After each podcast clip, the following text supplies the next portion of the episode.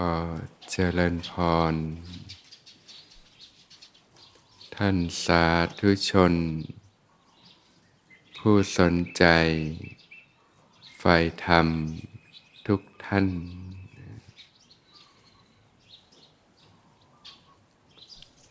ก่อนที่จะเข้าสู่ช่วงของการฝึกปฏิบัติ ก็จะตอบคำถามก่อน น้อมกราบขอบพระคุณท่านพระอาจารย์ในความเมตตาต่อท่านสาธุชนทางบ้านเจ้าค่ะกราบเรียนท่านพระอาจารย์เจ้าค่ะ โยมมีคำถามสองคำถามเจ้าค่ะคำถามแรกธรรมะเจ็ดประการมีข้ออยู่กับปัจจุบันธรรม ที่โยมเรียนรู้และรู้สึกว่าหายทุกข์ไปเยอะเลยเจ้าค่ะ แต่ก็ต้องพยายามทำให้ต่อเนื่อง เราถึงจะหลุดออกจากทุกข์จริง ๆ ได้ ส่วนข้ออื่น ๆ อีกหกประการมีประโยชน์มาก เป็นการเรียนรู้ที่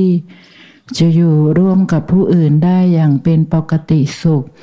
ซึ่งโยมก็ต้องฝึกฝนอย่างมาก ๆ เจ้าค่ะ เพราะมีการสื่อสารกับผู้อื่นด้วย โยมเรียนถามว่าถ้าโยมเน้นเรื่องปัจจุบันธรรมก่อน จะได้ประโยชน์หรือไม่เจ้าคะและโยมก็จะแปลกแยกจากผู้อื่นหรือไม่เจ้าคะก็สามารถทำได้นะ หลักธรรมก็เป็นไปเพื่อประโยชน์เกื้อกูลนะเพื่อความชีวิตที่ร่มเย็นเป็นสุขเนี่ยนะคนเราก็ ส่วนใหญ่ทุกข์ก็เพราะว่า มีความเครียดความกังวลตัวใหญ่ก็มาจากการที่จมอยู่กับเรื่องราวในอดีตที่ผ่านมาแล้วเนี่ยก็ติดค้างอยู่ในใจก็หวนคิดแล้วซ้ำแล้วซ้ำเล่านะจมอยู่กับอดีตกับความรู้สึกผิดกับเรื่องราวต่างๆ ที่ค้างคาในจิตใจ ไม่ได้ปล่อยให้ผ่านไปแล้วก็ผ่านไป เหตุการณ์ผ่านไปแล้วแต่ว่ามันก็ยังติดค้างอยู่ในใจของเรานะก็ผุดขึ้นมาเป็นระยะระยะต่างๆ แล้วก็ไหลเข้าไปกับเรื่องราวต่างๆ ที่เป็นเรื่องเก่าๆนะทีก็คิดกังวลไปกับเรื่องในอนาคตที่ยังมาไม่ถึงต่างๆ นี่ก็ที่ว่าคนสมัยนี้ก็ทุกข์เพราะความคิดเนี่ยก็แบบนี้แหละนะจมอยู่กับอดีตนะ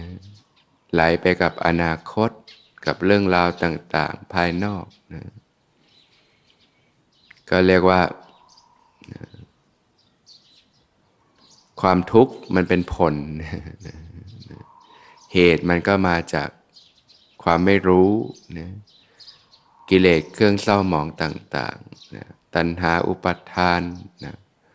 ความทยานอยากความยึดติดกับสิ่งต่างๆเนี่ยไม่ยอมปล่อยไม่ยอมคลายออกเนี่ยเรื่องที่ผ่านไปแล้วมันควรที่จะผ่านไป จบไปแล้วมันก็ไม่จบนี่ยก็ดึงลังอยู่แล้วก็มายึดติดอยู่ก็เกิดความรู้สึกทุกข์ใจขึ้นมาต่างๆ เรื่องมันยังมาไม่ถึงก็คิดไปต่างๆนั่นนะ การจะลดความทุกข์ในชีวิตก็ต้องมาปรับที่เหตุนั่นเองนะเหตุแห่งความทุกข์ก็เนี่ยแหละนะความไม่รู้นะตัณหาอุปทานนะนะทำให้เกิดความยึดติดกับสิ่งต่างๆ ยิ่งติดมากก็ทุกข์มากนะถ้าในชีวิตมีเรื่องที่เกิดการยึดติดเยอะนี่ก็นะก็มีเรื่องให้ทุกข์ใจเยอะเลยนะ ถ้าปลดได้ก็เบานะชีวิตก็เบาได้เยอะนะก็เรียกว่า ปรับการใช้ชีวิตให้ถูกต้องเนี่ยนะที่เรียกว่าเดินตามมรรคมีองค์ 8 นั่นเองนะนะมรรคมีองค์ 8 ก็เป็นปัจจุบันธรรมเนี่ยแหละนะการใช้ชีวิตที่ถูกต้อง มีสติสัมปชัญญะอยู่ มีความรู้สึกตัวทั่วพร้อมอยู่ หลุดจากอดีต หลุดจากอนาคตอยู่กับปัจจุบันนะให้ต่อเนื่องกันไปนะมีความรู้สึกตัวทั่วพร้อมอยู่นะก็เรียกว่าเปลี่ยนเหตุปัจจัยนะนะเมื่ออยู่กับปัจจุบันมีสติสัมปชัญญะอยู่เป็นประจำนะสร้างเหตุปัจจัยที่ที่เรียกว่ามรรคเนี่ยที่ถูกต้อง ผลนะความทุกข์ก็คลายตัวลงไป เบาบางลงไปนะก็ใช้อันนี้เป็นหลักก่อนได้นะนะในเรื่องของธรรมปิจปากายก็คือข้อของการวางกายนั่นเองนะการวางกายวางความคิดลงนะสิ่งที่ติดข้องมากก็คือเรื่องของกายเนี่ยแหละนะทั้งแต่ร่างกายนะกายภาพ รูปเสียงกลิ่นรสสัมผัสต่างๆเนี่ยทำให้เกิดการยึดติดติดข้องกับสิ่งต่างๆ ยิ่งยึดติดมากก็ทุกข์มากเนี่ยการละวางกายวางความคิดลงก็เนี่ยแหละมีสติสัมปชัญญะฝึกสติปัฏฐาน อยู่กับปัจจุบันเนี่ยเรียกว่าจิตก็น้อมไปใน ในการสงัดจากกามและอกุศลธรรมต่างๆ อันนี้ก็ใช้เป็นข้อปฏิบัติในการฝึกหลักได้นะนะข้ออื่นก็ค่อยๆฝึกไปนะเราก็เริ่มข้อใดข้อหนึ่งก่อนได้นะถ้ารู้สึกว่าเออทำแล้วมันก็นะความทุกข์มันเบาบางลงไปนะนะมีสติสัมปชัญญะขึ้นนะนะก็เป็นข้อที่สำคัญเลย ทุกข์ก็มาจากการติดกายกันนี่แหละติดเรื่องราว ติดสิ่งต่างๆ ในชีวิตเนี่ยนะถ้าละวางปล่อยวางได้ก็เบานะเบา โดยเฉพาะเรื่องราวในอดีตนะหรือความกังวลกับอนาคตเนี่ยนะที่คนสมัยนี้เป็นโรคเครียดโรคซึมเศร้ากันมากเลยก็มาจากนี่แหละนะส่วนใหญ่ก็ไม่ค่อยได้อยู่กับปัจจุบันหรอกก็อยู่กับอดีตกันนะ ดีก็ไปอนาคตต่างๆ ก็ฝึกจะอยู่กับปัจจุบันได้ดีก็ต้องมีสติสัมปชัญญะนี่แหละนะฝึกสติปัฏฐานนะมีสติสัมปชัญญะเป็นเครื่องอยู่นะก็จะหลุดจากอดีต หลุดจากอนาคตนะอยู่กับภาวะที่เป็นปัจจุบันธรรมนะให้ต่อเนื่องกันไปนะ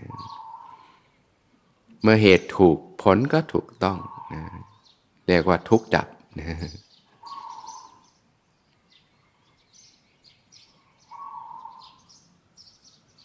ข้อสองการปฏิบัติในรูปแบบโดยพระอาจารย์นำโยมสามารถ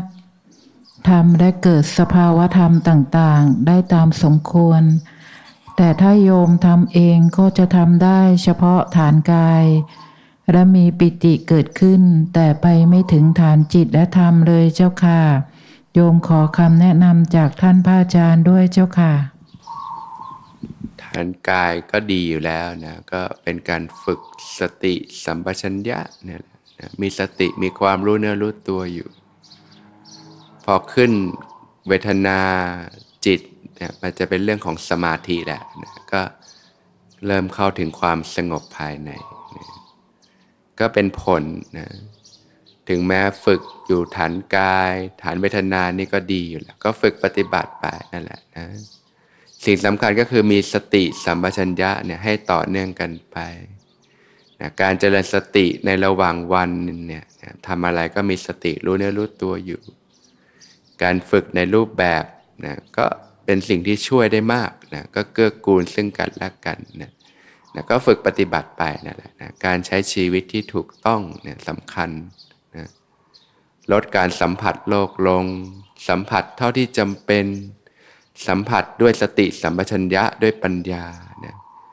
ก็คือมีความสำรวมอินทรีย์อยู่นะใช้ตาดูหูฟังที่ทำให้เกิดคุณค่าเกิดประโยชน์นะแล้วก็รู้ประมาณในการบริโภค การเสพสัมผัส การกินการอยู่ง่าย ๆ การใช้ชีวิตที่เรียบง่ายที่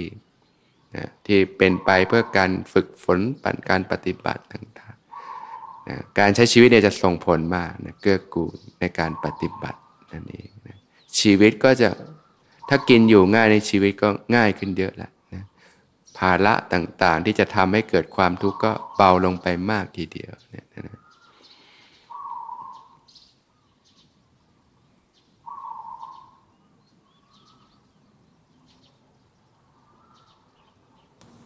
กราบเรียนสอบถามท่านพระอาจารย์เจ้าค่ะ หลังจากปฏิบัติมาห้าวันตามแนวทางที่ท่านพระอาจารย์สอน ณ ตอนนี้สภาวะต่างๆ ก็เกิดขึ้นตามลำดับ